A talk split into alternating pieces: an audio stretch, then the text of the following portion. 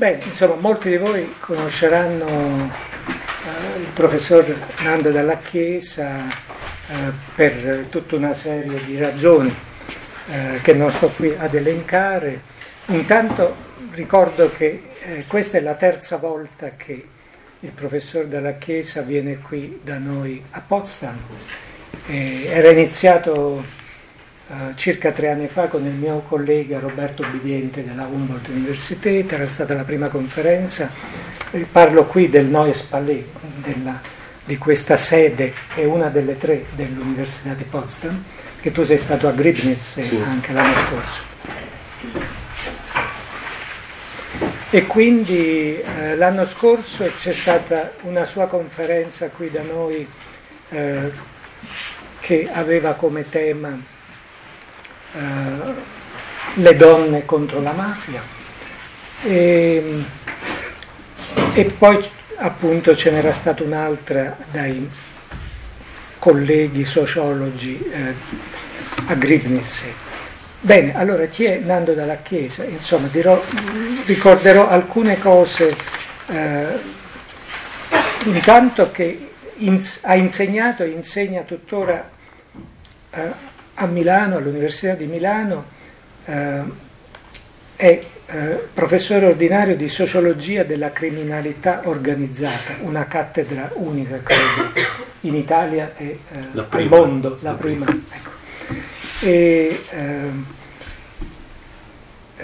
poi dal 2013 è fondatore e direttore dell'Osservatorio sulla criminalità organizzata dell'Università degli Studi di Milano, CROSS, eh, su internet naturalmente si possono leggere eh, alcune pagine su, eh, che, che riguardanti il suo curriculum, per cui non sto qui a dire eh, io per non rubare tempo eh, alla sua conferenza, mm, nomino il fatto che nel 2013 ha ricevuto l'Ambrogino d'Oro di Milano per la sua attività accademica, leggo le, le, una delle motivazioni Sociologo e scrittore, è il fondatore in Italia della maggiore scuola accademica in materia di criminalità organizzata. Ha creato a Milano, nell'Università degli Studi, un centro di alta specializzazione che coniuga i saperi sociologici, giuridici, mediatici e forma specialisti in grado di operare nel contrasto alle mafie nei più diversi contesti internazionali. Uomo delle istituzioni, consigliere comunale e parlamentare, ha costruito un percorso scientifico e di impegno civile che fa onore a Milano come presidio di legalità e di democrazia. Io credo che basti questa motivazione già per dare un'idea abbastanza generale eh, della eh, personalità di Nando della Chiesa. Eh, tra le opere sono tantissime, ma io vorrei nominarne alcune e i titoli sono già di per sé molto emblematici. Pensate che già nel 76 eh, il nostro ospite aveva scritto un libro, pubblicato un libro eh, intitolato Il potere mafioso, economia e ideologia, quindi eh, più di 40 anni fa, 45 anni fa circa. Altri titoli da menzionare per il suo vasto lavoro di ricerca eh, nel 90, 1990 da Einaudi è uscito Storie di boss, ministri, tribunali, giornali, intellettuali, cittadini. Eh, nel 92 eh, il giudice ragazzino, storia di Rosario Livatino, assassinato dalla mafia sotto il regime della corruzione. Eh, andando più avanti, eh, nel 2003 eh, ma era uscito già nell'84 da Mondadori, Delitto imperfetto, Il generale, la mafia, la società italiana. Eh, nel 2006 Le ribelli, storie di donne che hanno sfidato la mafia per amore. Eh, ancora dopo, nel 2010, La convergenza mafia e politica nella Seconda Repubblica. Eh, nel 2012 l'impresa mafiosa, capitalismo violento e controllo sociale, eh, negli ultimi tempi, nel 2016, passaggio a nord, la colonizzazione mafiosa, e eh, il libro che è stato presentato ieri sera alla libreria Mondo Libro a Berlino e l'altro ieri all'Istituto Italiano di Cultura, eh, lui lo ha scritto insieme a Federica Cabras ed è intitolato Rosso Mafia, l'andrangheta a Reggio Emilia. Questo per quanto riguarda eh, le sue opere, dirò ancora due parole eh, sul perché di una conferenza come quella di oggi, visto che eh, diciamo, eh, il tema principale è questo della mafia e della eh, criminalità organizzata, abbiamo a che fare con degli autori, degli scrittori questa volta.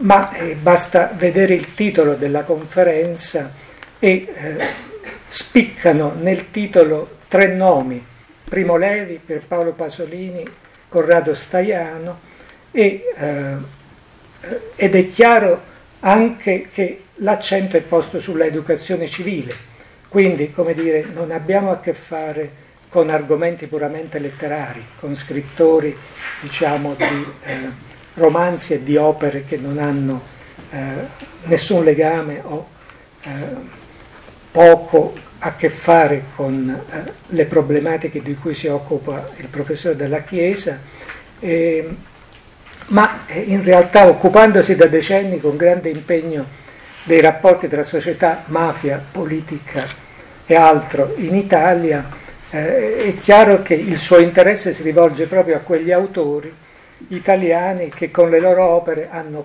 contribuito eh, a sensibilizzare il lettore su determinate problematiche, eh, problematiche particolarmente acute, eh, vissute da questi autori in prima persona. Eh, Primo, Levi, Primo Levi, il discorso della memoria, eh, l'invito a non dimenticare la Shoah, i campi di sterminio, appunto affinché eh, non si ripetano più eh, certe atrocità disumane e Pasolini, l'impegno ideologico di Pasolini è quello di un intellettuale eclettico che ha lottato per decenni contro una mentalità retrograda, come era appunto quella degli anni 50 e 60 in Italia, contro la censura e la, dis- la discriminazione omosessuale, eccetera. Un, com- un cammino, quello di Pasolini, che si è concluso tragicamente col suo assassinio nel novembre del 75. Il terzo autore, quello forse meno conosciuto in Germania e a molti di voi, Corrado Staiano, giornalista e scrittore che ha affrontato eh, gli argomenti più spinosi della storia italiana dal dopoguerra a oggi, dalla strategia della tensione fino alla collusione tra ambienti eh, politici e mafia. Non aggiungo nient'altro, credo che questo possa bastare insomma, come eh, breve introduzione alla conferenza del professor Nando della Chiesa, lascio direttamente a lui la parola. E, eh, poi ovviamente ci saranno, spero, domande da parte del pubblico già a un certo punto della conferenza. E calcoliamo insomma che staremo qui fino a, almeno a alle 2 meno un quarto, insomma, eh, 13.45, ma ci sarà sicuramente spazio per questo. Bene, lascio la parola. Per per proiettare la slide. Ah, scusami, vero. Bisogna vedere con la luce com'è. Vediamo se. Buongiorno proprio in modo spinano questo.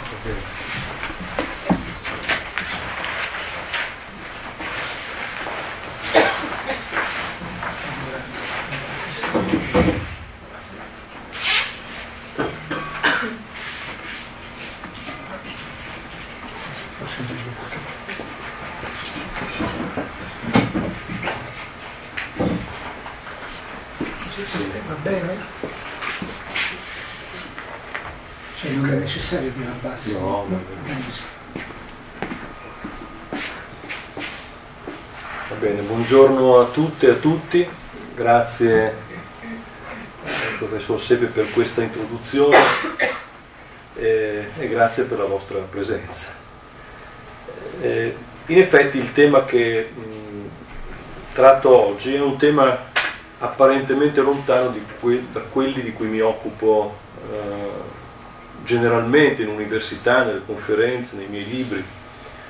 Eh, ma eh, come è stato anticipato ci sono dei collegamenti importanti tra eh, alcuni filoni della letteratura eh, italiana contemporanea e il, l'attenzione e anche l'impegno intellettuale sui scientifico, sui temi della mafia, della criminalità organizzata, della corruzione. Quindi io cosa insegno a, a Milano? Insegno sociologia della criminalità organizzata, è stata la prima cattedra introdotta nella storia dell'università italiana su questo tema. Oggi ci sono alcune altre università che hanno scelto di eh, praticare questi, questi campi, di, di, coltivarli. Non sono molte, sono un piccolo gruppo, però si è aperta una strada. Ecco. Si è aperta una strada in un paese che eh, è stato fortemente condizionato dalla presenza della mafia, che ha una eh, lunga storia di sangue per, a causa dei, dei, diciamo, delle organizzazioni criminali mafiose che hanno influenzato la sua politica, le sue istituzioni, la sua economia, il suo modo di pensare, a volte anche l'informazione, la cultura. Non bisogna pensare che sia un fenomeno di nicchia quello della mafia, è un pezzo della storia d'Italia. Eh, nonostante questo, eh, l'università non aveva dedicato delle attenzioni, non, non era nata nessuna materia, nessun corso che si proponessero di eh, studiare con, eh, in modo scientifico questo tema e di offrire delle conoscenze eh, alle nuove generazioni. Non è un tema riducibile al reato, al crimine, non è soltanto un'organizzazione criminale di cui parliamo, eh, ma anche se fosse così, per esempio, le facoltà di giurisprudenza non se ne occupano. Ed è possibile diventare magistrati in Italia senza avere mai sentito una lezione sulla mafia e trovarsi ad amministrare dei processi di mafia successivamente, a essere giudici temi su temi particolarmente complessi eh, che richiedono una preparazione. Per questo è stato introdotto questa, questo corso, ma io contemporaneamente ho proposto alcuni anni dopo, perché l'insegnamento è stato introdotto nel 2008-2009, nel 2012 ho proposto l'introduzione di un altro corso, che, eh, di cui sono titolare sempre io, che è Sociologia e metodi di educazione alla legalità, che è stato introdotto eh, d'accordo con eh, il Ministero dell'Istruzione.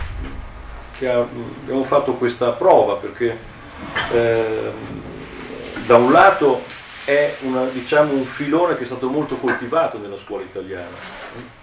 La scuola italiana si è caratterizzata per un impegno di migliaia e migliaia di insegnanti su questo tema.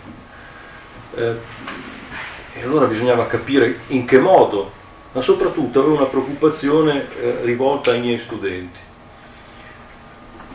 È importante che voi conosciate la mafia. Nessun nemico può essere combattuto se non lo si conosce. E questo va dalla guerra allo sport.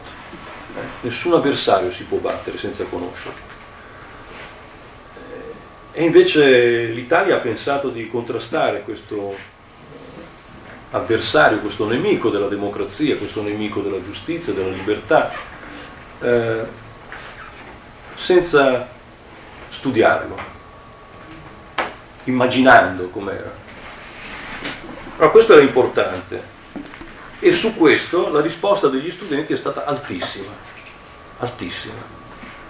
Eh, molti studenti a ogni corso, ogni anno, non, non, non, c'è un anno dove si notino delle differenze, aumenta, aumenta anche la partecipazione, circa 40 tesi di laurea all'anno su questa materia, eh, una presenza molto diffusa anche nella stessa, lo dicevo prima al professor Seppe, nella stessa società milanese, lombarda, quindi i frutti ci sono stati.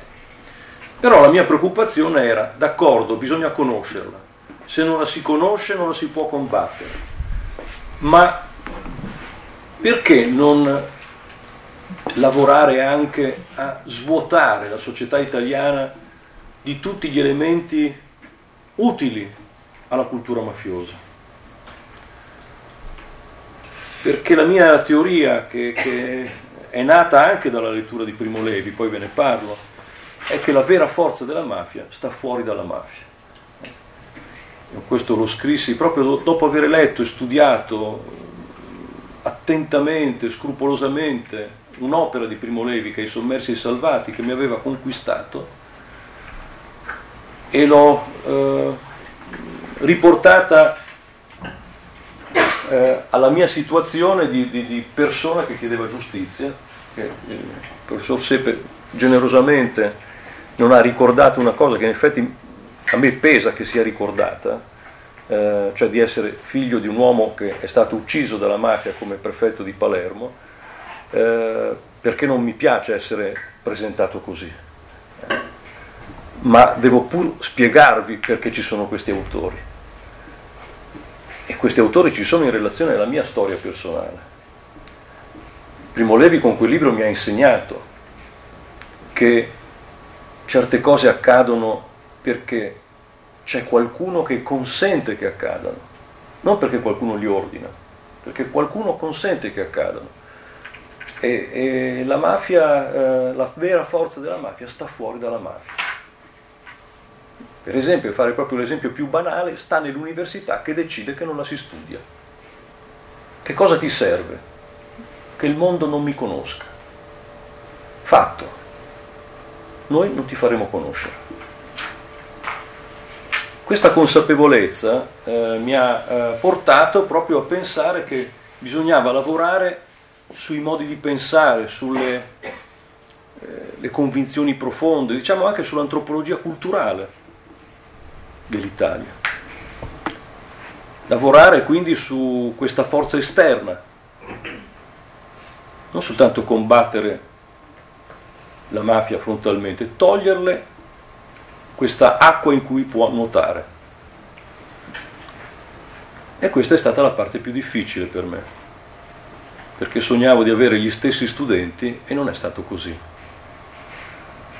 Gli studenti si entusiasmano per, se diventano quelli che conoscono davvero la mafia, quelli che tra i loro coetanei sono i più bravi nel saperne parlare, nel riconoscerla, nell'avere una mappa precisa dei processi in corso, dei rapporti tra mafia e politica, della storia della mafia, ma questa parte dell'impegno intellettuale a loro sembra meno eccitante, meno emozionante,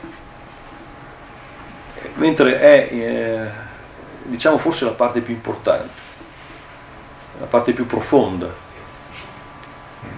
Ed è lavorando in questo corso che io ho gradualmente accumulato delle convinzioni, ho approfondito delle conoscenze su mh, questioni, su autori che mi sono reso conto che potevano tornare utili.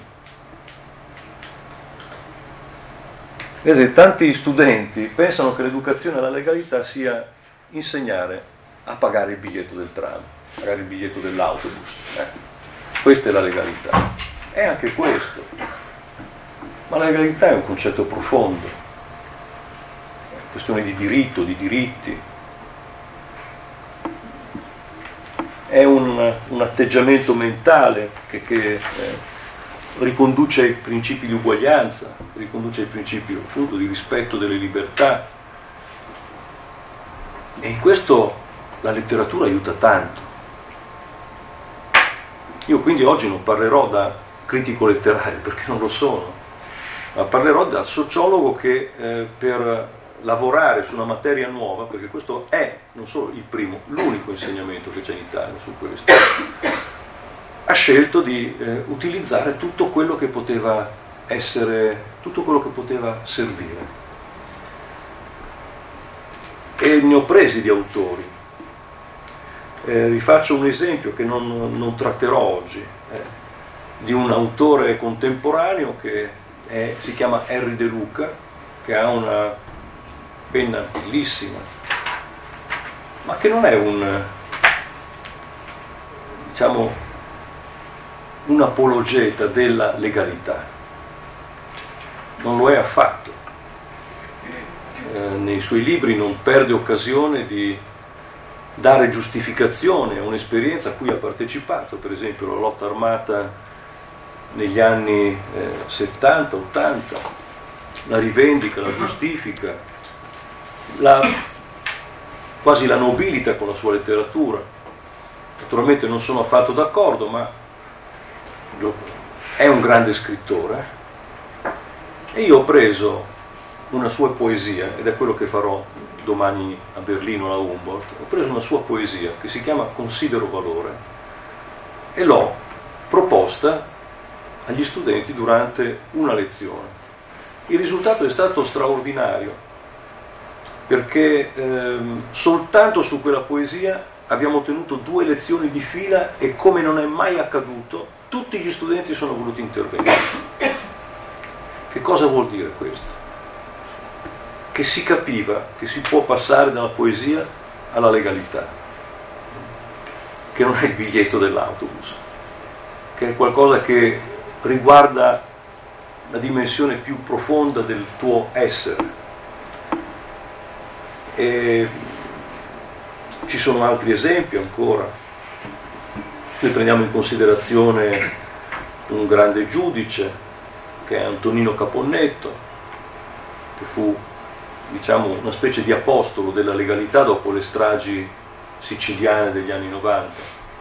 Andava per le scuole a raccontare dei suoi giudici più giovani, eh? quasi due figli, che erano Giovanni Falcone e Paolo Borsellino.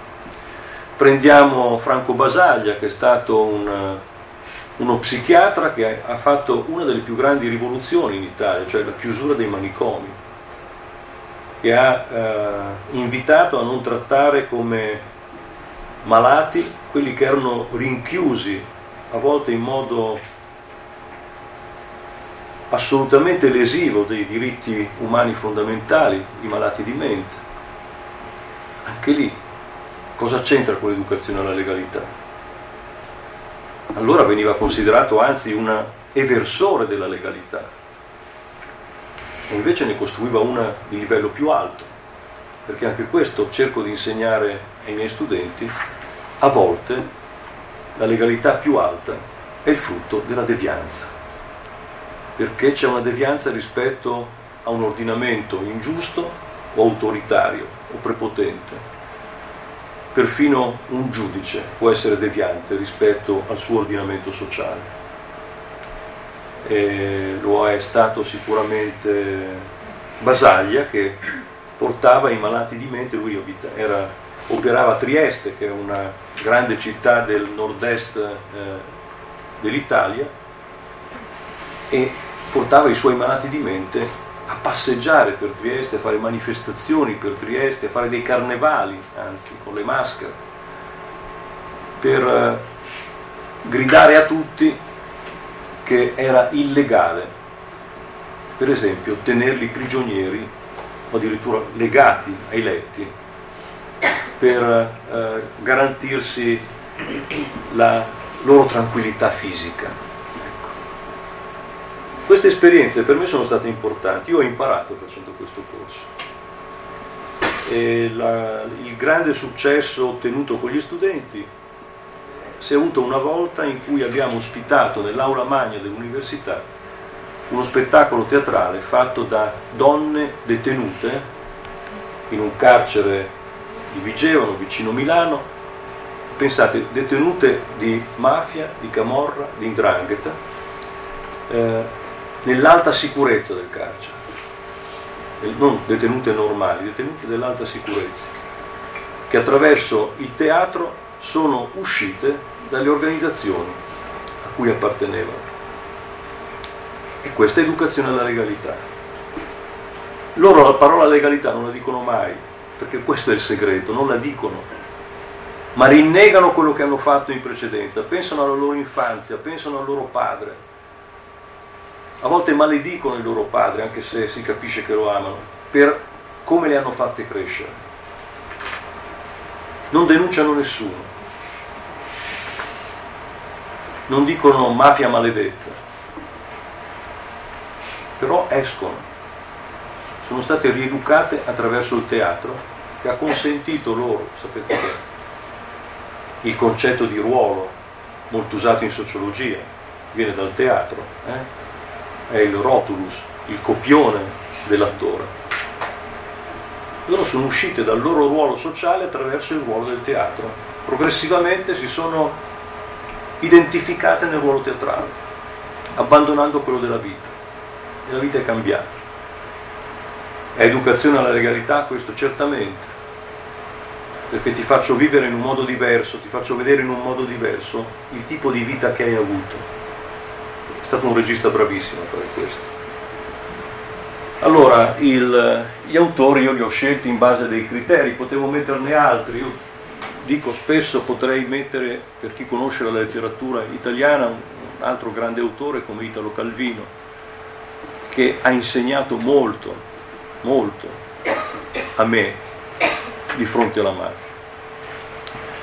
Però ne ho presi tre, eh, sono due molto conosciuti, Primo Levi per Paolo Pasolini e eh, come mi veniva detto Corrado Staiano è meno conosciuto, però eh, forse perché è vivente, è sempre così, eh, però eh, negli ultimi temi della maturità eh, di quest'anno nella, nella, scuola superiore italiana è stata data proprio una traccia di tema su Corrado Staiano. Quindi per questo mi sono sentito legittimato ad aggiungerlo, oltre che per essere eh, un mio amico, è una persona più, più un amico più anziano eh, che mi ha anche aiutato nelle fasi difficili della vita. Cui devo molto. Perché li ho scelti? Eh, l'ordine in cui io li ho conosciuti non è lo stesso ordine, eh, diciamo, del, con cui sono comparsi nell'orizzonte eh, della cultura italiana. Primo Levi compare negli anni 40, Pasolini compare negli anni 50, Staiano compare negli anni 70. Non ho questo ordine io, il mio ordine è stato diverso. Ho conosciuto prima Pasolini e l'ho conosciuto quando avevo 16 anni, eh, perché durante un viaggio, un trasferimento, Venni ospitato da una mia zia, non sapendo che cosa fare nella sua città, che era Napoli, non ero solo, ho preso dalla sua biblioteca, per caso, i ragazzi di vita di Pasolini. L'ho letto e sono stato molto colpito perché la, il racconto dei ragazzi di vita è un racconto di una realtà che io non immaginavo. Io non ho mai vissuto in quegli ambienti, ho avuto la fortuna di vivere sempre in ambienti eh, del centro di Milano, o del centro di Roma o del centro di Torino. Ma eh, non conoscevo la storia dei ragazzi di Borgata di, di Roma, non conoscevo quel mondo, non conoscevo quel linguaggio, non conoscevo il dialetto, a casa mia è sempre stato l'ordine rigoroso di parlare in italiano mentre eh, Pasolini rilancia il dialetto in, nei ragazzi di vita il dialetto romano, ma è la forza del dialetto nel suo insieme, dei dialetti, che indica come ricchezza della lingua italiana. Ho apprezzato, di, mi ha colpito di Pasolini l'anticonformismo, mi sono chiesto perché, ma adesso poi lo capisco perché la scuola funziona in un certo modo, nessuno me ne avesse mai parlato a scuola.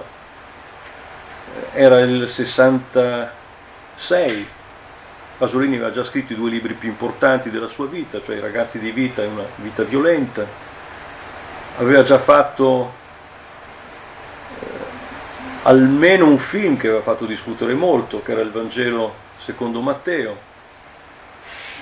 E altri due, tre anzi, eh, forse di più, anzi di più, perché c'era l'Accattone, eh, c'era Mamma Roma del 62, poi c'era stato eh, Uccellacci Uccellini. Di Poré, quindi una produzione, no, Udipo Re nel 67, eh, una produzione comunque importante, che lo portava sempre sui giornali quando uscivano i suoi film. Perché a scuola nulla? Perché a scuola nulla? Ora posso dire che la contemporaneità non interessa la scuola e questo è il suo punto di debolezza, anche sulla mafia, nulla nei libri di storia. Eh? Quindi, però mi, mi piacque l'anticonformismo e io ho imparato nella mia vita, nel mio confronto con il potere mafioso, nella mia domanda di, di giustizia, di verità, ho imparato che l'anticonformismo è una risorsa che una società deve avere per contrastare le convenzioni del potere. Non è necessario essere sempre anticonformisti, ma in certi momenti bisogna esserlo. E questa sentivo che era una risorsa. Sentivo che era una risorsa perché c'era la convenzione eh, che, eh, per esempio, un familiare di vittima non avesse titolo a parlare. C'era una formula che era molto usata, con cui io mi sono scontrato subito. Questa formula era e la moglie, il figlio, la madre si è chiusa nel suo dignitoso silenzio. Hai dignità soltanto se stai zitto. Se chiedi giustizia sei uno che uno scomposto, che perde la sua dignità per urlare o per chiedere qualcosa che gli spetta.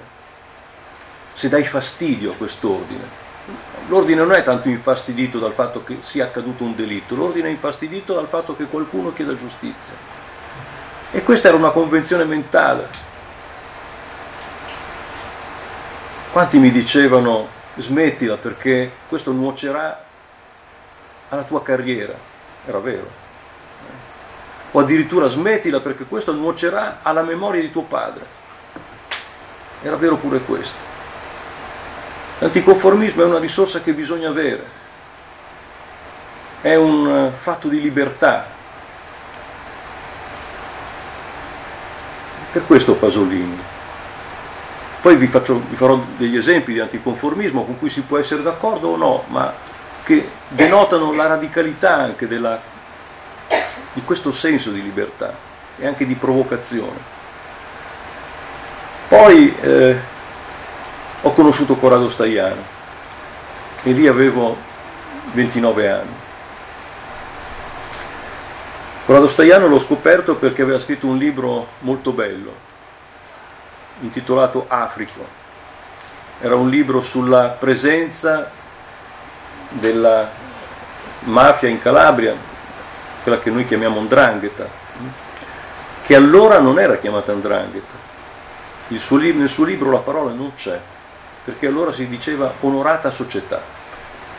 E questo già vi spiega quanto ci fosse una distanza tra l'opinione pubblica italiana e la sostanza di quello che accadeva. È un bel racconto quello di Staiano, un racconto crudo, duro, asciutto, di bella letteratura, letteratura civile. Staiano non ha mai inventato nulla nella sua vita, non ha mai fatto fiction, narrativa pura, è narrativa civile. Fu così forte la, l'effetto della sua ricostruzione della vita di Africa, Africa è un piccolo paese in Calabria, sulla parte ionica, che ne seguì un grande processo. Staiano fu portato a processo eh, in una condizione di grande difficoltà da un prete, il quale era un prete alleato dell'andrangheta, alleato della mafia calabrese, eh, che eh, svolgeva anche traffici, era il padrone di Africa, era il padrone di Africa. I pullman arrivavano ad Africa d'estate perché le scuole private mandavano i propri allievi ad Africa a fare la maturità, perché ad Africa si comprava la maturità, grazie a questo prete. Corrado Staiano lo scrive.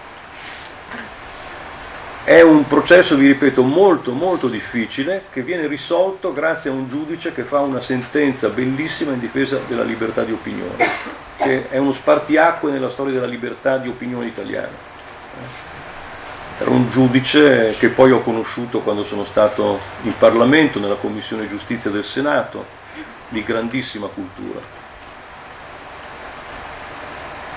E poi ci siamo, siamo, diventati amici, Staiano mi ha aiutato, mi ha difeso eh, dalle convenzioni che eh, cercavano di farmi pesare addosso, è intervenuto più volte, è intervenuto, questo ve lo devo dire, è intervenuto per garantire che io potessi pubblicare il libro che avevo scritto sulla vicenda di mio padre.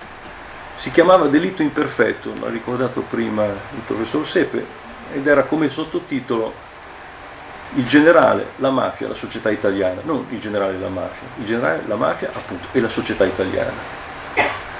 Scrissi quel libro affidandolo a una editrice parigina, perché sapevo che se lo avessi scritto in Italia non me l'avrebbero fatto finire. E, e quindi di nascosto da tutti eh, l'ho dato a questa editrice che lo ha, scritto, lo ha pubblicato, lo ha portato a Francoforte, alla fiera di Francoforte, ma eh, in Italia non lo volevano pubblicare.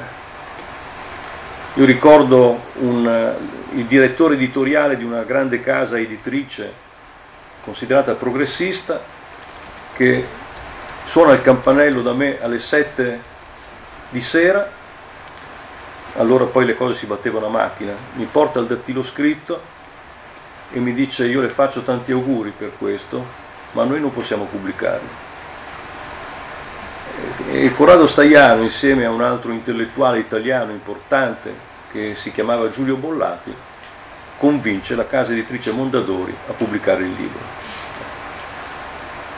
Continuerà la censura perché per esempio la RAI non parlerà del libro, la RAI è la televisione italiana, la televisione pubblica italiana non parlerà del libro, verranno le televisioni di tutto il mondo, ma la televisione italiana non ne parlerà. Questo non ha impedito al libro di circolare molto, tanto, tanto, e, e, e di aprire eh, anche alcune coscienze sui rapporti tra mafia e politica. E Costaiano per me ha rappresentato questo, la mia libertà, eh, la mia libertà di scrittura. Poi arriva Primo Levi, ed è l'86. Quindi passati quattro anni da, dall'anno per me eh, più importante. E un amico mi dice è uscito un libro bellissimo di Primo Levi. Io Primo Levi lo conoscevo per Se questo è un uomo, che è un libro si, di cui si parla nelle scuole, eh, che viene proposto come giustamente, come un, prendiamo un grande libro di coscienza civile, ma anche di qualcosa di più della coscienza civile, qualcosa di più. E mm, sommersi e salvati, devo dire, mi è sembrato più bello. Perché più bello? Perché c'è una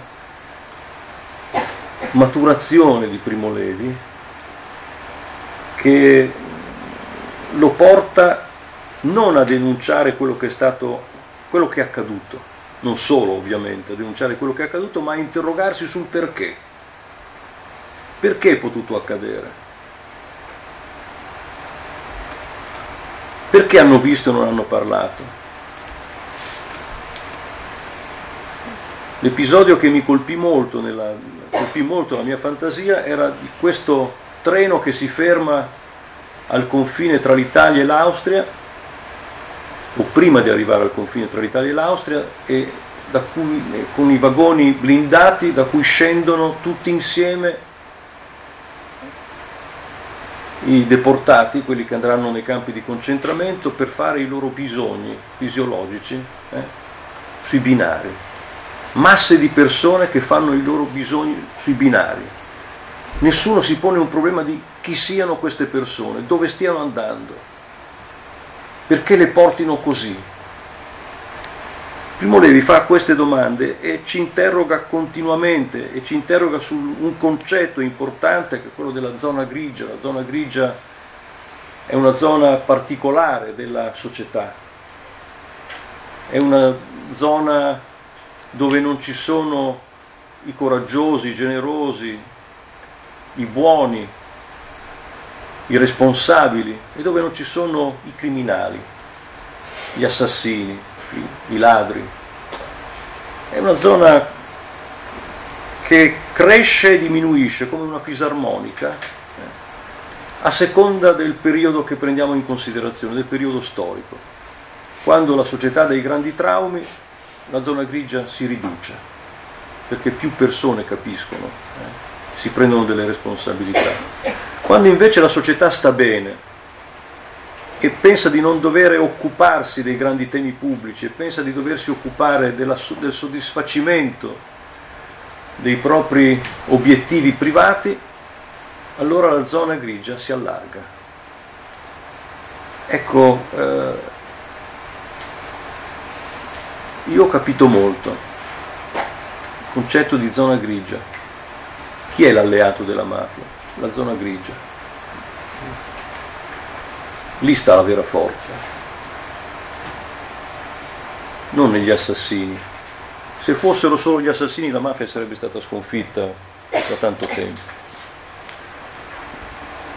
Ma c'è tutta una zona di persone che hanno interessi convergenti, che non vogliono vedere, che sanno che la lotta per la legalità si incomincia a combattere la mafia, ma poi si chiede la legalità anche agli altri. E, e, e questo non, non è particolarmente gradito, significa interrogarsi sulle proprie convenzioni, significa tante cose che non si è disposti a fare. La zona grigia, per capirsi e per trasmettervi un, un episodio che, eh, di cui sono stato testimone, è vedere una persona per bene che quando appare in televisione la madre di un poliziotto ucciso dalla mafia a chiedere giustizia, dice, eh, ma è successo tre anni fa, ancora qui è a chiedere giustizia. Allora vuole diventare famosa. Questa è la zona grigia.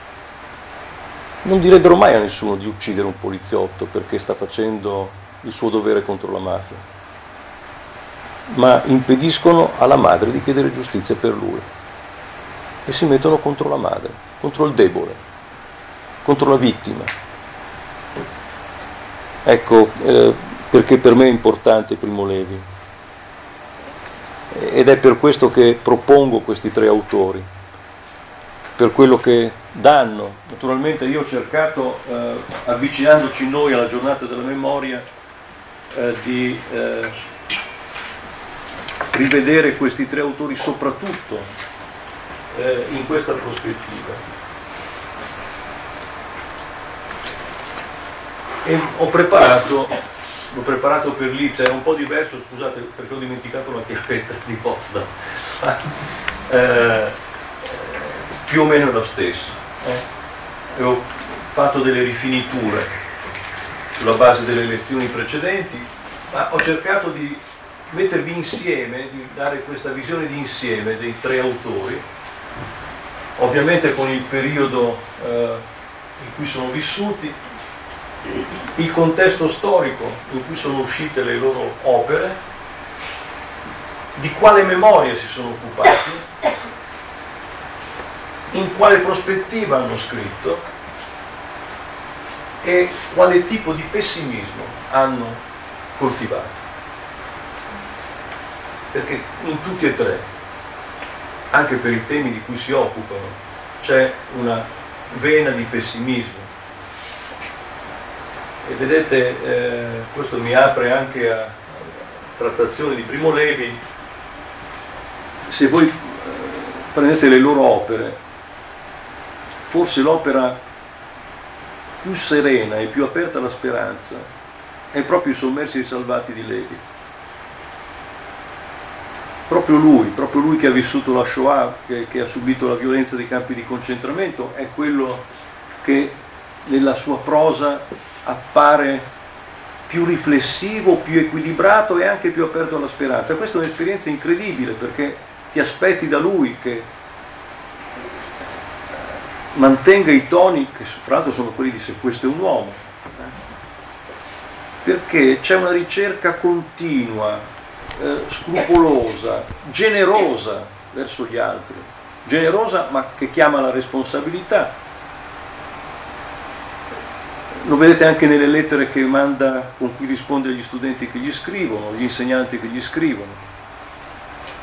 Se lo prendete quel libro, non potreste mai pensare che un anno dopo Primo Levi si uccida buttandosi dalla tromba delle scale. Si uccide nell'87. Non è sicuro. Eh? Non è sicuro che si sia Sì, suicidato. sì. Non c'è un amico che sia disposto a sposare un'altra tesi.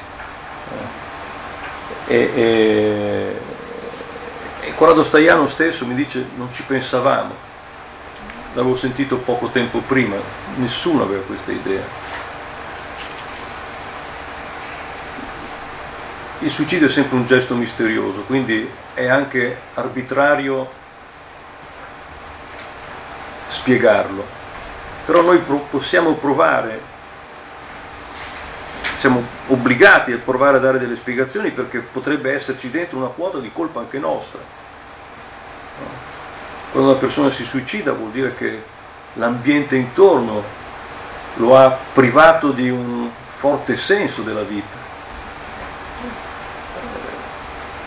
Io credo che ci sia qualche cosa che in realtà Primo Levi descrive nei Sommersi Salvati. C'è un capitolo che parla della vergogna, della vergogna della vittima e del suicidio come punizione per comportamenti che suscitano vergogna e per questo prende a prestito anche un grande scrittore italiano come Italo Svevo. Pensa che eh, sono pagine bellissime quelle, pagine profonde. E d'altra parte non sono stato vittima direttamente, ma l'ho visto con i miei occhi. Quando mi è accaduto quello che mi è accaduto, io ho avuto vergogna di tornare in università, dove insegnare. Il bambino che torna a scuola quando gli hanno ucciso il padre, il bambino ha vergogna a tornare. Per questo occorrerebbe non soltanto un'assistenza di tipo economico, un'assistenza di tipo psicologico, perché pensate a un bambino che ritorna a scuola con, eh, sapendo che deve con i suoi compagni dire mio padre è stato ucciso. Perché lo hanno ucciso? È la domanda che si pongono i compagni di scuola, ne abbiamo un sacco di documentazione di questo. Forse era cattivo. Cosa ha fatto di male? Perché lo hanno ucciso? E nella cultura mafiosa è facile dire che era colpa del, del padre che è stato ucciso. È profondo questo punto di vista e d'altra parte voi sapete, credo che lo sappiate, i deportati per un po' di tempo, e Primo Levi lo stesso, avevano, non si sentivano di raccontare al mondo quello che avevano visto. Chi ci crederà? Ci prenderanno per dei visionari, perché è talmente grande quello che è accaduto che non può essere accaduto. Tutti all'inizio pensavano così, quando tornavano a casa molti non l'hanno raccontato. Ma la stessa esperienza eh, anche c'è nei movimenti antimafia in Italia, quando ci sono le manifestazioni delle associazioni, molti familiari di vittime hanno vergogna a partecipare. Ne conosco tanti che sono arrivati per la prima volta 20 o 25 anni dopo aver subito quella violenza, perché hanno visto che gli altri invece partecipavano. C'è questa dimensione della vergogna. La vergogna di avere subito. Ed è ovvio che qui l'anticonformismo di Pasolini serve come. E come. E anche questo rigore di Levi perché la vergogna ti viene data dagli altri che non ti credono, dagli altri che pensano che cosa avete fatto. E lui in questo legge la zona grigia diversamente da quello che ho fatto io, perché la sua analisi non è soltanto della società, è anche dell'essere umano. La zona grigia sta dentro ciascuno di noi. Spiega che la persona può essere contemporaneamente una persona che capace di pietà e capace di brutalità, a seconda delle circostanze di fronte a cui si trova. Ed è una, una scrittura eh, quella di, di, di Levi lucida, lucida, come lo è in altri scritti, d'altra parte sapete anche che è un grande letterato e un grande scienziato anche Levi, ha scritto anche libri scientifici. Eh, in cui ha usato la scienza per spiegare i sentimenti della persona. Credo che eh, sia allora un, un autore che collochiamo dove come contesto storico? Dopo la tempesta, dopo che l'umanità è passata per questa tempesta, dopo che l'Italia è passata per questa tempesta, perché è stata governata da una dittatura che ha appoggiato la tempesta. E inizialmente volevo mettere il periodo è quello dell'uscita dall'umiliazione della guerra e di quello che era accaduto, ma non è un'uscita dall'umiliazione, perché l'Italia non si interroga su quello che è accaduto. Il libro di Levi all'inizio esce nel 1946, cioè subito dopo la guerra, ma non ha successo. Lo avrà nel 1958 quando esce con una grande casa editrice, con l'Enaudi. L'Italia è fortunatamente per certi aspetti rivolta al futuro, alla ricostruzione, alla nascita di nuove generazioni, a ritrovare un suo equilibrio, a rivivere la gioia. Ma non si parla molto di quello che è accaduto. Io non ne ho memoria, per esempio, nella mia scuola non ne ho memoria nelle scuole elementari e uno potrebbe dire certi bambini non devono parlare di queste cose. Non ne ho memoria nella scuola media, non ne ho esperienza, non ne ho memoria nella scuola superiore. Tutto quello che ho saputo di quella vicenda l'ho saputo fuori dalla scuola. Ecco perché non si può parlare di un'Italia che si interroga su quello che è accaduto. Perché sarebbe sbagliato dirlo. Il contesto quindi è dopo la tempesta, dove invece Pasolini eh, opera in un contesto di trasformazione. È il boom economico, ma non è tanto il boom economico, è il passaggio alla società, progressivo passaggio della, alla società dei consumi e alla società di massa. Ecco, se dovessimo dire esattamente qual è il cuore delle preoccupazioni di Pasolini, le preoccupazioni letterarie, etiche, anche politiche, è il passaggio alla società dei consumi e alla società di massa, la fine della società contadina. La società contadina è quella che gli è cara, è la società del Friuli, è quella dei dialetti, è quella di certe gerarchie al cui interno l'uomo sembra avere una sua dimensione individuale più alta di quella che c'è nella società di massa. Naturalmente questo è un dibattito apertissimo, ci sono quelli che sostengono che la società contadina l'individuo conti poco, ma Pasolini pensa così. Pasolini crede che eh, quello che sta accadendo in Italia sia la, dire, la fine di una storia dell'umanità D'altra parte la società contadina è durata secoli, millenni. e ha una sua modalità per spiegare che cosa sta accadendo con la fine della società contadina, che porta la sua memoria, soprattutto la memoria contadina. Ve lo faccio vedere.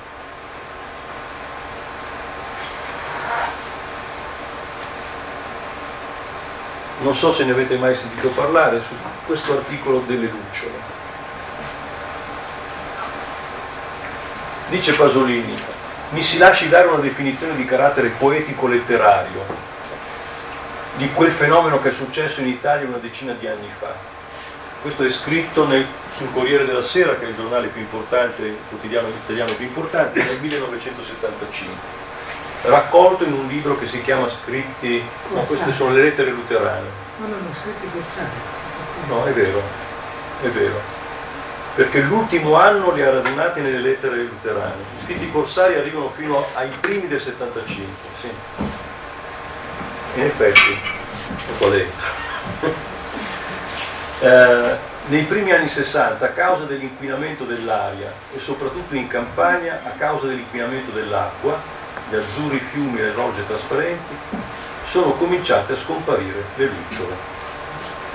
Il fenomeno è stato fulmineo e folgorante chiudo, poi riprendo le parole. Dopo pochi anni le lucciole non c'erano più. Sono ora un ricordo abbastanza straziante, l'aggettivo eh, dice tutto, del passato. E un uomo anziano che abbia un tale ricordo non può riconoscere nei nuovi giovani se stesso giovane e dunque non può più avere i bei rimpianti di una volta. Quel qualcosa che è accaduto una decina di anni fa lo chiameremo dunque scomparsa delle lucciole. Quindi che cosa è successo in Italia? certo che un'immagine poetico-letteraria, sono scomparse le lucciole. Un, un segno della poesia nella società contadina, un segno della poesia nelle campagne, eh? queste luci che volano di notte, piccole, a volte in gruppo, non ci sono più. Una delle immagini più belle della vita del ragazzo, della vita dell'adolescente, pensiamo della vita di chi fa a fare l'amore nei campi, che vede le lucciole, non ci sono più. E, e dovete pensare che questo articolo non è un articolo che parla di natura, non è un articolo ecologico, questo è un articolo sulla storia dei partiti politici in Italia. Lui racconta la storia della, dei grandi partiti, la democrazia cristiana, il partito comunista e divide la storia di questi partiti a seconda che fosse quando c'erano le lucciole e dopo la scomparsa delle lucciole. Questa è la linea discriminante di una civiltà. È un ricordo straziante quello delle lucciole e spiega perché. Pasolini è molto preso dal rapporto con le generazioni e si interroga su come possa vivere il giovane di oggi come in continuità con se stesso. Dice un uomo anziano che abbia un tale ricordo non può riconoscere i nuovi giovani se stesso giovane e dunque non può più avere i bei rimpianti di una volta. Perché? Perché non penso che il giovane di oggi sta vivendo le stesse cose che ho vissuto io. Lui non farà l'amore nei campi vedendo le lucciole e quindi io non posso provare dei rimpianti perché lui ha un'altra esperienza di vita. Non li rivedo in lui, non potrò dire beato lui, perché lui non è beato, perché non vive le stesse cose. E, e questo non è un, un punto eh, unico nella, nella letteratura di Pasolini, perché c'è un altro articolo di cinque anni prima in cui lo stesso ragionamento Pasolini lo fa per la Luna. L'uomo che arriva sulla Luna nel 1969, la competizione, le televisioni che mandano in onda l'arrivo dell'uomo sulla Luna, ovunque. Grazie a tecnologie nuove si arriva e si comunica. Si va nello spazio e si dà notizia a tutto il mondo in diretta. E c'è la contesa tra russi e americani per chi arriva prima sulla Luna. E dice, la Luna non ha più la sua poesia. La Luna è una questione di russi e di americani. È una questione di chi ci arriva sopra con delle tecnologie. È una questione di conquista dello spazio E anche lì dice, il giovane di oggi non ha più l'esperienza della luna che ho avuto io. Per me era un mistero, era poesia. Qui è arrivo che viene ripreso dalle televisioni, è gara politica. È bellissimo quel pezzo. E come parla, così parla della luna, così parla anche delle lucciole. È una grande nostalgia del passato,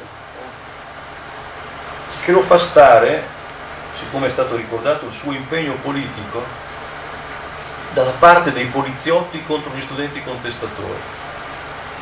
Perché gli studenti contestatori sono i figli dei borghesi che possono andare a scuola, mentre il poliziotto è figlio dei contadini meridionali che non trovavano lavoro e che hanno dovuto arruolarsi nella polizia per trovare un lavoro. La sua polemica contro i giovani che a Roma eh, si scontrano con la polizia è una polemica che non è contro le cariche della polizia, è una polemica contro i giovani che contestano, in difesa di che cosa? Della civiltà contadina e dei suoi figli. È, un, è una letteratura che impegna molto dal punto di vista eh, intellettuale e politico. Eh, torno sopra per riprendere qual è il contesto di Staiano, vi è già stato detto, è il contesto delle stragi.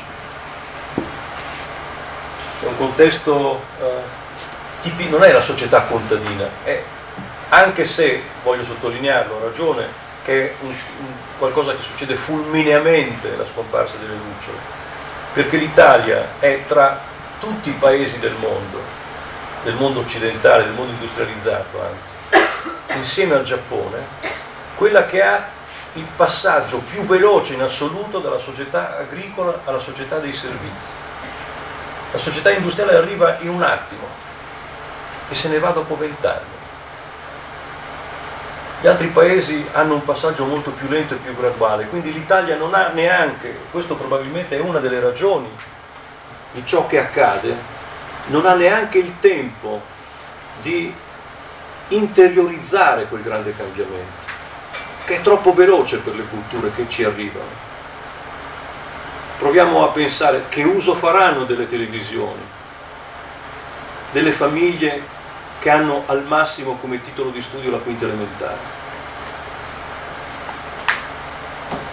Vedete, nel 1971, nel censimento del 1971, in Italia, il 70% della popolazione aveva come massimo titolo di studio la terza media, come massimo titolo di studio, il 70%. Che effetto avrà la televisione su una popolazione che ha questa preparazione culturale? Avrà esattamente l'effetto che poi viene denunciato da Pasolini, che dice la televisione è stata peggio del fascismo. Il fascismo non ha cambiato l'anima degli italiani. Non l'ha neanche scalfita. La televisione sì.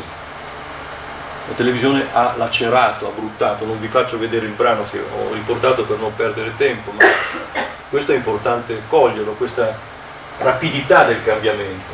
In Staiano ci sono le stragi. Staiano, come vi è stato detto, è sempre su tutti i temi che possono riguardare i problemi più drammatici del paese. Quindi la mafia, l'andrangheta, il terrorismo, le stragi. I suoi testi sono testi che continuamente si misurano il terremoto, ma non perché c'è stato il terremoto, ma perché il grande terremoto del 1981 scatena il clan della Camorra, che diventano padroni della ricostruzione. questo se ne occupa insieme a Giovanni Russo che era un giornalista eh, napoletano. Il terremoto della Campania, il terremoto dell'Irpinia. No? Eh, sono tre autori che non hanno avuto vita facile, questo l'avete capito. Primo Levi non ha, non ha vita facile perché adesso ha tanti omaggi, ma rivela qualcosa che è estremamente scomodo e, e cerca le responsabilità di quello che è accaduto. Pasolini viene riconosciuto, Pasolini poi più che scrittore è regista, è regista e grande polemista politico eh, intellettuale, scrive spesso le cose più provocanti sono scritte sul, sugli articoli di stampa, infatti ci sono tre raccolte dei suoi articoli di stampa, che sono Caos, gli scritti corsari, le lettere luterane. Sono tre libri ma sono tre raccolte di articoli. Eh, Pasolini scrive per il giornale più importante, il Corriere della Sera, ma eh, scrive su quel giornale perché quel giornale in quel periodo, che è il periodo delle, diciamo, della grande contestazione, ha bisogno di avere un intellettuale anticonformista che copra quella parte di eh, lettori che stanno seguendo le trasformazioni del paese, da prestigio. Anche Staiano adesso scrive sul Corriere della Sera, ma Staiano è passato per una serie di epurazioni in televisione, sui quotidiani, continuamente, costretto a dare le dimissioni, ad andarsene. Eh, perché eh, ha toccato sempre in modo lucido e senza concedere nulla alle comodità del, del potere eh, le cose che squassavano l'Italia. Diciamo se, se in Italia c'è un grande filo di sangue che segna la storia della società, ecco, quel filo di sangue Staiano l'ha seguito sempre. E, e, e ci ha dato per questo delle opere di, di grande interesse. Di quale memoria si occupano? Allora, intanto vi vorrei dire una cosa importante. Questi autori non è che si occupano soltanto della memoria, delle stragi o della società contadina. Eh? Sono intellettuali, come sempre accade agli intellettuali veri, che sanno avere un raggio di osservazione ampio eh, Primo Levi, per esempio, pubblica fra gli altri questo libro che si intitola La chiave a stella, che è un libro bellissimo. Eh, è la storia di un montatore di gru, di un tecnico, che per la sua altissima specializzazione viene chiamato in tutto il mondo. È una, un elogio della tecnica, eh, perfino ecologico. Dice Levi che un'opera ben studiata viene bella per conto suo. Non ha paura delle, delle opere costruite, non vede tra la costruzione e la natura una, eh, un conflitto insanabile, perché ciò che è costruito bene può essere bello, anzi diventa bello per conto suo, se ben studiato. E ci sono pagine in di grandissimo rapporto, di rapporto molto eh, poetico anche con, con, la natura. Questo non è facile da, da, da trovare. E così come Pasolini non parla soltanto della società contadina, non parla eh, della, eh, della, memoria di ciò che è stato, ma per esempio sul, anche in questo libro trovate un famoso articolo proprio sulle stragi che eh, ha un, un inizio folgorante. Il titolo è Il romanzo delle stragi, scritto nel 1974, che incomincia in un modo famosissimo in Italia. Io so, io so i nomi dei responsabili di quello che viene chiamato golpe, io so i nomi dei responsabili della strage di Milano il 12 dicembre 1969, fa l'elenco di tutte le cose che sono successe. Io so, io so, io so. E poi chiude. Io so tutti questi nomi e so tutti i fatti di cui si sono resi colpevoli. Io so. ma non ho le prove, non ho nemmeno indizi. Io so perché sono un intellettuale, uno scrittore, eccetera, eccetera. Che cosa ci sta dicendo? Noi siamo in grado di conoscere la storia se applichiamo la nostra intelligenza ai fatti che sono accaduti.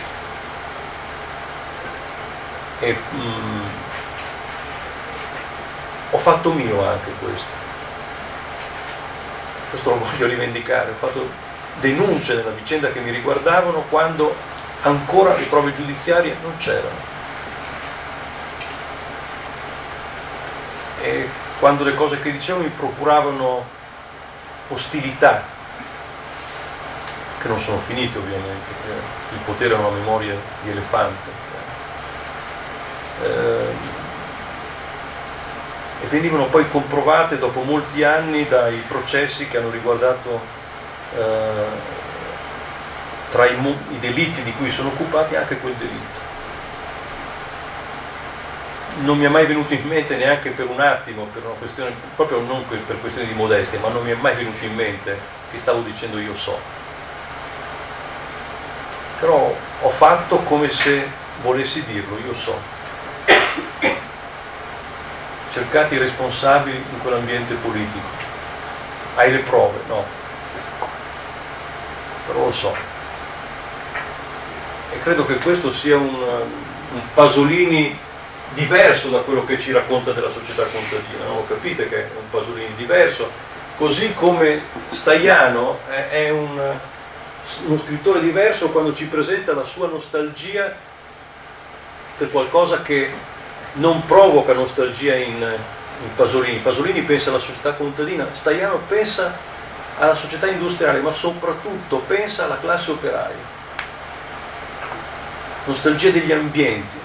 Per questo un libro che è poco conosciuto di Staiano, che è Il disordine questo, che viene scritto negli anni 90, porta tutto il suo stupore davanti alla società industriale che si disfa, alla Milano che vede chiudere tutte le fabbriche dove c'erano migliaia o decine di migliaia di dipendenti e va a intervistare questo operaio che cammina sulle macerie della fabbrica in cui ha sempre vissuto dove c'erano stati ogni mattina migliaia di operai che entravano. È la scomparsa non delle lucciole, degli operai. Ed è una cosa che lo preoccupa perché nella sua esperienza, che non è l'esperienza di Pasolini, Pasolini non ha vissuto a Milano, Pasolini ha vissuto a Roma, al Friuli, a Roma. Staiano che non è milanese ma ha vissuto a Milano, sa qual è stato il contributo della classe operaia alla storia milanese, alla storia della resistenza, alla lotta contro le stragi, scrive un libro anche che si intitola La forza della democrazia, cioè l'Italia che resiste alle stragi, perché c'è questa classe operaia che ha saputo garantire nelle assenze dei governi o della classe politica ha saputo garantire una forza di democrazia. E si interroga cosa succederà adesso. Non sono le stragi, è la città, è la forma della città e sono i suoi gruppi sociali. Qual è la memoria? Qui andiamo veloci, l'abbiamo capito, la Shoah nel caso di, eh, di Primo Levi, è questa la memoria che eh, meditate che questo è stato. Ricordate quella, quella frase? La conoscete? La faccio vedere, se no subito. Se questo è un uomo, vi comando, meditate che questo è stato, vi comando queste parole, scolpitele nel vostro cuore, stando in casa, andando per via, coricandovi, alzandovi, ripetetele ai vostri figli. Qui c'è la maledizione, o vi si spaccia la casa, cioè si, si distrugga la casa, la malattia vi impedisca, i vostri nati torcono il viso da voi, cioè i vostri figli non vi vogliono più guardare in faccia. Questa è la, è la memoria che bisogna conservare. Questo è un primo Levi che è, se questo è un uomo molto diverso dal primo Levi dei sommersi salvati. Eh, questa è la sua memoria, la memoria che viene proposta da Pasolini è quella della società contadina. Salviamo i suoi dialetti, salviamo il senso del sacro, perché Pasolini, che è anticonformista, e questo è un, un aspetto interessante e contraddittorio, non ama il processo di laicizzazione che sta verificandosi in Italia, la fine del sacro, la società laica. C'è un suo articolo su cui io non sono d'accordo, però è stato molto importante, in cui ritiene che il voto degli italiani a favore del divorzio sia un voto di conservazione e dice al Partito Comunista che ha sostenuto le ragioni del divorzio, questa è una finta vittoria. Vedete quante cose ci sono in questi autori che si possono condividere o no, ma qual è la carica anche di radicalità che, che presentano. Mentre la memoria di Staiano è dei delitti e degli eroi. I delitti ricordiamoli, non dimentichiamoli. Tra l'altro lui qui non ho tempo, però lui ha un'abilità particolare perché non è che fa le rivelazioni sui delitti, rimette in ordine i fatti che sono accaduti già noti. Vi posso assicurare per esperienza diretta che non c'è niente di più temibile per il potere di rimettere insieme i fatti che sono già noti a tutti. Non c'è bisogno di nuove rivelazioni per spiegare che cosa è accaduto. E lui fa questo nei suoi libri, fa questo una grande opera di cucitura dei particolari, ma non pensando dietro che cosa c'è, quello che è accaduto, che ha una sua forza comunicativa straordinaria, e gli eroi, perché la cosa bella di Staiano è che riprende gli eroi dimenticati e li restituisce alla società. L'ha fatto in due casi, per un avvocato ucciso da un, fatto uccidere da un finanziere mafioso e un giudice ucciso dai terroristi di sinistra. Qual è la bellezza in questo? La bellezza della letteratura. Nella società digitale il libro conta. E ricordo quello che mi disse Staiano quando scrissi il libro che lui mi aiutò a pubblicare. Tu ricordati, il libro è come un fiume. Il libro scorre nella storia. E, e devo dire che è effettivamente così quindi dimostra anche la, che la memoria diventa memoria della collettività. La prospettiva, in primo luogo, è la storia dell'umanità, questa è la sua prospettiva. Eh, eh, e quindi il pessimismo è un pessimismo storico. Il tema non è la nostra società in Levi, è l'uomo, l'essere umano, di che cosa è capace l'essere umano. E ricordiamo tutti che Sommersi e Salvati è dell'86, che lui si uccide nell'87 e che cinque anni dopo l'87 il genocidio torna in Europa con i primi di guerra nel teatro dei Balcani, perché spesso lo dimentichiamo. Quello che succede nei Balcani sta in un cassetto del nostro sapere, primo Levi sta in un altro cassetto, no, no, poi eh, per Pasolini la prospettiva è il tipo di società, in che società viviamo. Per Stagliano invece, che ha una prospettiva molto italiana, eh, è il carattere nazionale. Il carattere nazionale che porta alla corruzione. Soltanto in Italia sono accadute certe cose. Soltanto in Italia ci sono mafia, camorra e indrangheta Soltanto in Italia ci sono state tutte queste stragi sui treni, nelle stazioni, nelle banche, nelle piazze. È il carattere nazionale che lui cerca di andare a studiare in alcuni passaggi molto belli anche tornando al fascismo, alla sua infanzia. A lui che viene portato bambino alle adunate fasciste. Qual è il carattere nazionale degli italiani? il pessimismo è storico, quindi in Primo Levi, è di tipo socioculturale in Pasolini, è di tipo morale in Stagliano, che è sulla...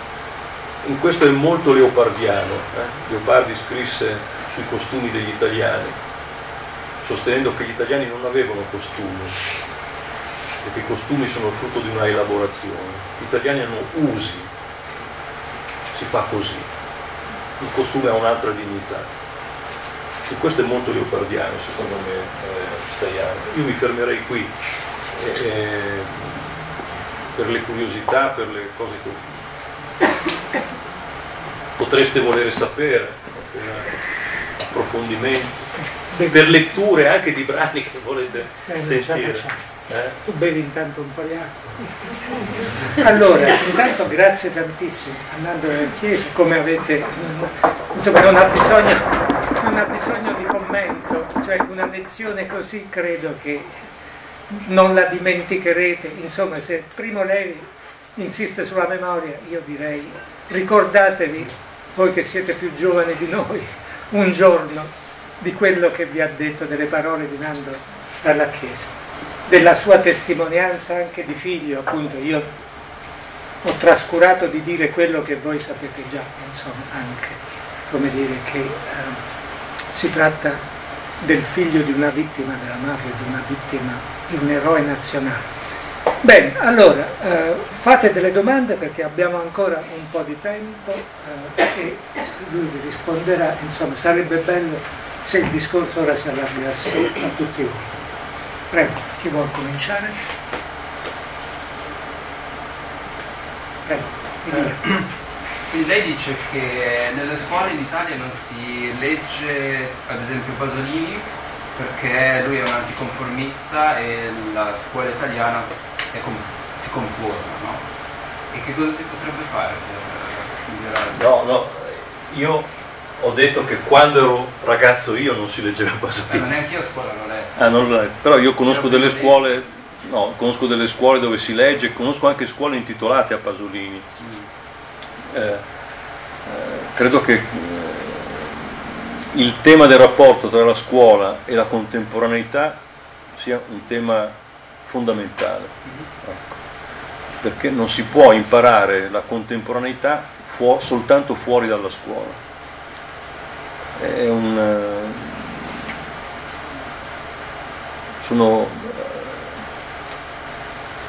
sa perché poi a me dispiace perché poi quando arrivano gli studenti in università tutti i miei colleghi dicono questi non sanno neanche che cosa questi non sanno ma nessuno gliel'ha insegnato eh, se, se, uno arriva a, alla prima parte del Novecento cosa devono sapere di quello che è successo nella seconda parte?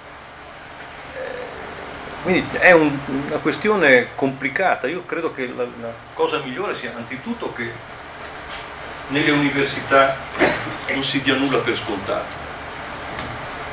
Loro sanno, alcuni presenti hanno seguito dei miei corsi a Milano, se io parlo di un argomento do subito le coordinate temporali, cioè quando è accaduto, chi sono, di non dare nulla per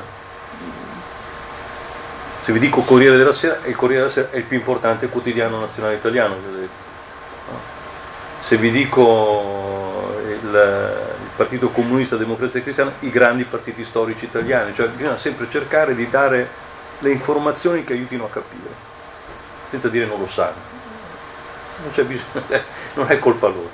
Però eh, credo che sia, sarebbe importante prevedere un'ultima parte dell'ultimo anno da riservare per la letteratura, per l'arte, per la storia, dove c'è per l'educazione civica, agli ultimi decenni del proprio paese. Ed è già complesso, è già complesso, però un, un docente o un gruppo di docenti bravi può anche fare una sintesi di quello che è accaduto non c'è bisogno di dire ma non c'è il tempo, no, perché in, in, due mesi, in tre mesi si riescono a mettere insieme tantissime cose. Sì. Io credo che la ricetta sarebbe questa. Cosa si può fare? Eh, dedichiamo una parte dell'ultimo anno, invece di dire non ho finito il programma, il programma prevede che si faccia questo. Quindi questo è il programma. Io non so se adesso è cambiato. Però quando andavo a scuola io c'era storia e educazione civica insieme e spessissimo l'insegnante perché dovevo andare avanti col programma praticamente non si faceva educazione civica, non so se adesso... Era così anche per me, credo che sia... Eh, ora ci sono delle esperienze che noi abbiamo studiato proprio nel nostro corso, quello di sociologia e metodi, di educazione alla legalità, molto importanti nella scuola italiana, che però eh, vengono fatti per, con progetti che vengono approvati dalle scuole e che vedono più insegnanti insieme, non rientra tanto nell'educazione civica, Sono, passano per tutte le materie. Forse questo è, la, è il modo più felice perché se no si confina qualcosa che ha importanza storica, importanza letteraria, soltanto in un'ora di educazione civica come non condividerei, non condivido nelle scuole l'ora di educazione alla legalità, perché non c'è un'ora, cioè, voglio dire, eh, si può educare così, si può educare col comportamento del, del, docente, si può educare con il clima che si crea, dei luoghi dove si va, eh, non c'è un'ora di educazione alla legalità, appunto se no poi sembra ti insegno a pagare il biglietto del treno, eh, dell'autobus. Però la prima cosa che le ho detto secondo me è quella più fattibile anche.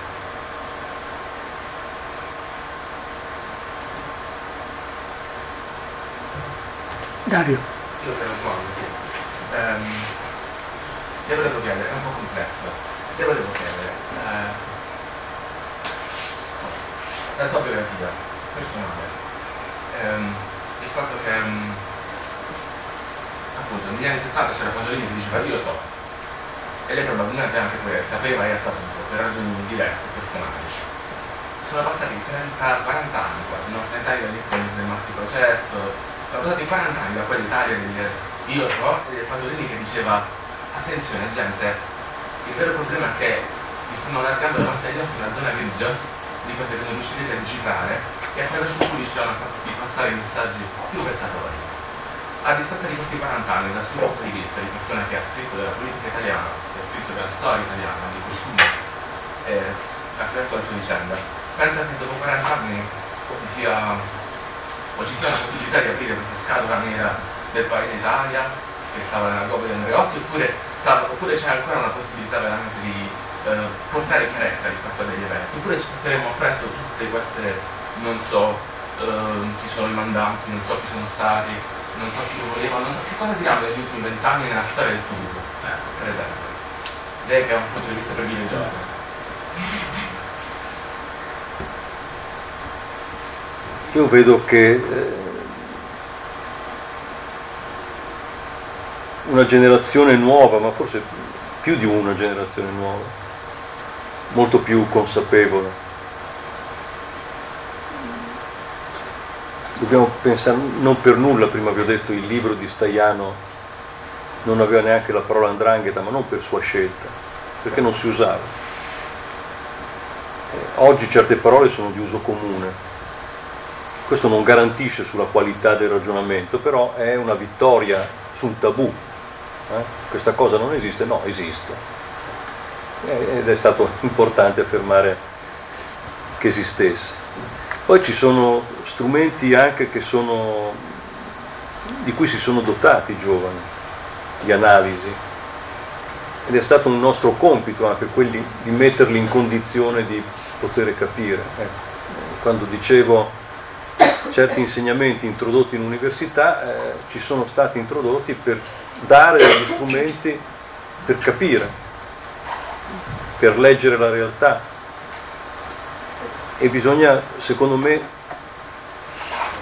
costruire adesso le, le, dico qual è il mio segreto, quello che vorrei riuscire a praticare, è quello di costruire una larga comunità scientifica. La comunità scientifica non è fatta soltanto dai ricercatori, dal, da quelli che vivono in università, ma è fatta dalle persone che studiano, si prendono un diploma, poi cominciano a lavorare da altre parti e hanno però un'attenzione, mantengono quell'attenzione o quella capacità di affinare le proprie conoscenze, il proprio sapere, facendo non solo il giornalista o l'avvocato, ma anche facendo l'impiegato di banca, facendo il dipendente del comune. Questo è il mio sogno, per questo cerco di rimanere in contatto con tutti i miei laureati per quello che posso. Per, eh, e devo dire che un po' funziona. Eh, è un concetto, quello del concetto di comunità scientifica, è, è un concetto importante. Eh, ricordo che c'era un passo, non mi ricordo se era sugli, credo sugli intellettuali di Gramsci, in cui dice eh, i nostri docenti non sono capaci di costruire comunità scientifica, pensano all'università come un esamificio o come, post, come luoghi in cui far fare carriera ai propri pupilli, eh, mentre quelli che fanno comunità scientifica poi fanno la cultura di un paese. L'ho letto dopo aver immaginato questa cosa, però credo che questa sia la strada. Io, io sono d'accordo con lei, nel senso bisogna cercare di avere il maggior numero di informazioni possibili per cercare di svelare la verità. Ma dal punto di vista cioè per dire, io ho 35 anni, vivo nel 2020, eh, dovreste andare a intervistare i grandi rappresentanti della vita degli anni 70, 80, diciamo, tranne gli assassinati, quelli che sono rimasti, gli sono probabilmente ultra centenari. Sono, la mia domanda è, sono state fatte le domande giuste, le persone giuste, siamo ai tempi giusti per riuscire ancora a svelare tra qualche anno magari la vera verità sull'Italia degli anni 70-80? Le domande giuste a volte sono state fatte anche nei processi e chi doveva rispondere non ha risposto, come sa. Ehm, altre volte le domande giuste non sono state fatte. E altre volte non sono state cercate le risposte giuste. Cioè le persone che potevano dare delle risposte. Io non ho mai visto Staiano a un dibattito in televisione, per esempio. Mai mai. Eh, qualcosa vuol dire. È arrivato a 90 anni, ha scritto sulle cose che riguardano più direttamente le vicende italiane, finisce in un tema della maturità, non l'ho mai visto in televisione. Io se devo chiedere un parere su certe cose lo chiedo a lui, ecco, non lo chiedo ai chiacchieroni, che non nuocciono a nessuno.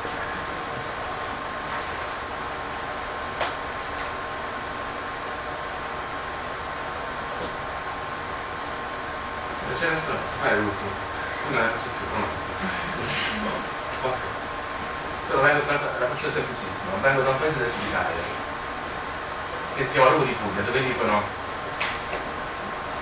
che quando la mafia non fa casino è perché sta bene. Eh, c'è uno che veniva a scuola con me, sono andato a raccogliere libri quest'inverno, che mi ha detto, vedrai che scriveranno libri di storia, sono 30 anni che ci governa la mafia lei come vede questo punto di vista dominato da... Cosa, cosa, ha detto questo ragazzo? Che secondo lui la mafia quando non fa rumore... Sì, questo sì. Eh, e, che secondo lui la mafia non fa rumore da 30 anni in Italia e che quindi secondo lui noi siamo, siamo governati dalla mafia. Ma eh, che non faccia rumore non, non mi sembra perché eh, gli incendi, le bombe e anche gli omicidi ci sono eh, non è che per esserci la mafia devono saltare per aria i giudici con attentati terribili. Eh, la mafia c'è perché mette la bomba in un cantiere e convince un imprenditore a non presentarsi per avere un appalto, oppure convince eh, si incendia la casa di un medico e lo si costringe a fare un certificato di favore per un detenuto mafioso dicendo che è malato e che quindi non può stare in carcere. Non c'è bisogno di cose terribili. Nella storia della mafia le cose terribili sono pochissime, pochissime. C'è stata una stagione di stragi, di delitti eccellenti, ma la storia della mafia è tendenzialmente un'altra, di violenza quotidiana ma non di cose terribili, eclatanti, visibili da tutti. Ecco. Infatti noi abbiamo fatto uno studio recentemente sulla presenza della mafia in Lombardia, la Lombardia è una regione del nord Italia eh, per, che non ha tradizioni di mafia, per spiegare che non c'è la violenza come se la immaginano quelli che hanno visto in televisione eh, le fasi del, della strage di Capaci, per esempio ma c'è una violenza a bassa intensità. Il consigliere comunale a cui viene distrutta la macchina subisce una violenza. Sfidare. Eh, quella, quella, lì viene usata. Quello d'accordo, però noi, per, per dare una dignità dal punto di vista del mio amico delle vite, dico che lui in realtà quello che guardava era sempre il punto di vista di c'era una volta qualcuno che da queste cose ci proteggeva. Cioè io vengo da questo vicino al mio, l'ultima autobomba l'hanno messa nel 92-93, stiamo parlando di un paese di 27.000 abitanti, in cui hanno un'autobomba, autobomba un consigliere comunale. E il punto di vista che io racconto di questo tipo di vite era uno di quelli, eh, cioè nel senso prima noi veniamo già, non siamo un territorio mafioso sulla carta, ma veniamo già da una, da una mentalità messatoria. Cioè siamo anche di quella popolazione che basta che regnante non ci faccia male, va tutto bene. Certo, questo è possibile. Però lui partiva proprio da questa idea che non c'è più nessuno che. Cioè, per esempio io vengo pure da un territorio che adesso lo guardo, guardo le cronache di questi giorni, bisognerebbe fare un film, ho trovato un, cad- un cadavere di ricognizione nel Foggiano, nelle situazioni più incredibili, e se ne parla pochissimo. Però um, E vede, il problema è che se ne parla pochissimo. La loro forza sta fuori da loro. Però lui dice, cioè, certi, certi di manifesti, appunto, o l'ora, o l'ora della legalità, eh, prima c'era una task force co- contro queste cose, ora sono parte del nostro quotidiano vivere, convivere. Cioè, siamo nel paese in cui si dice rafforzeremo le forze dell'ordine, sono 20.000 in meno rispetto a 5 anni fa. Sono l'ultimo che farebbe una politica di destra, però ehm, che cosa cioè, non so ancora cosa poter rispondere a lui. Dico sì, gli atti mafia continuano, ma lui risponderebbe vabbè, però prima c'era un mafia. Vabbè, attenzione però, perché eh, ci sono tanti modi per togliersi di mezzo un giudice, per esempio. Lo si può uccidere, o gli si può impedire di fare carriera, o si può riuscire a farlo trasferire.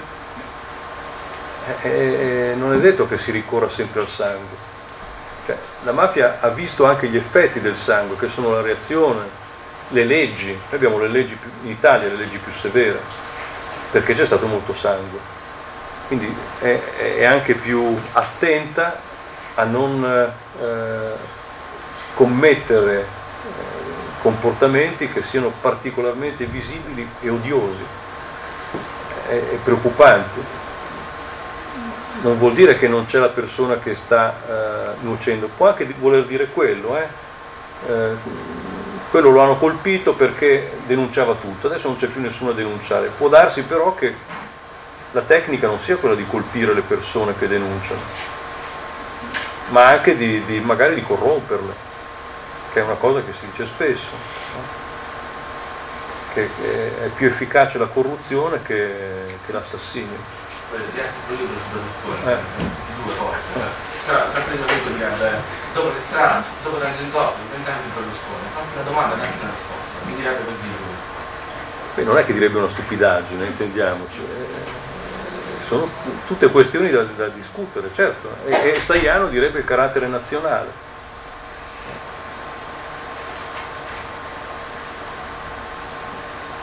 Noi cerchiamo di superare il carattere nazionale con questa materia. Certo, andare oltre. Bene, c'è ancora qualche domanda da fare? No? Io ce ne avrei molte, ma so che insomma è ora di pranzo, siete tutti affamati e non vi Adesso si, si materializza l'amico magari. Eh? Sarebbe bello, eh? Va bene. Bene, allora ci fermiamo qui. Bene, grazie allora al professor Nando della Chiesa per questo grande regalo, questo grande regalo che ci ha fatto di nuovo a Potsdam. Se vuoi tornare l'anno prossimo, sei eh, ben sei benvenuto come sempre, tra l'altro l'anno prossimo sarebbe l'ultimo perché poi io vado in pensione e non ti posso più invitare. Qui Ah, a Berlino ci sono tante altre possibilità dove posso invitare. E grazie anche a voi per eh, la partecipazione, Grazie, per l'ascolto. Buona giornata, godetevi il sole di questa giornata che era iniziata un po' maluccio e quindi bene.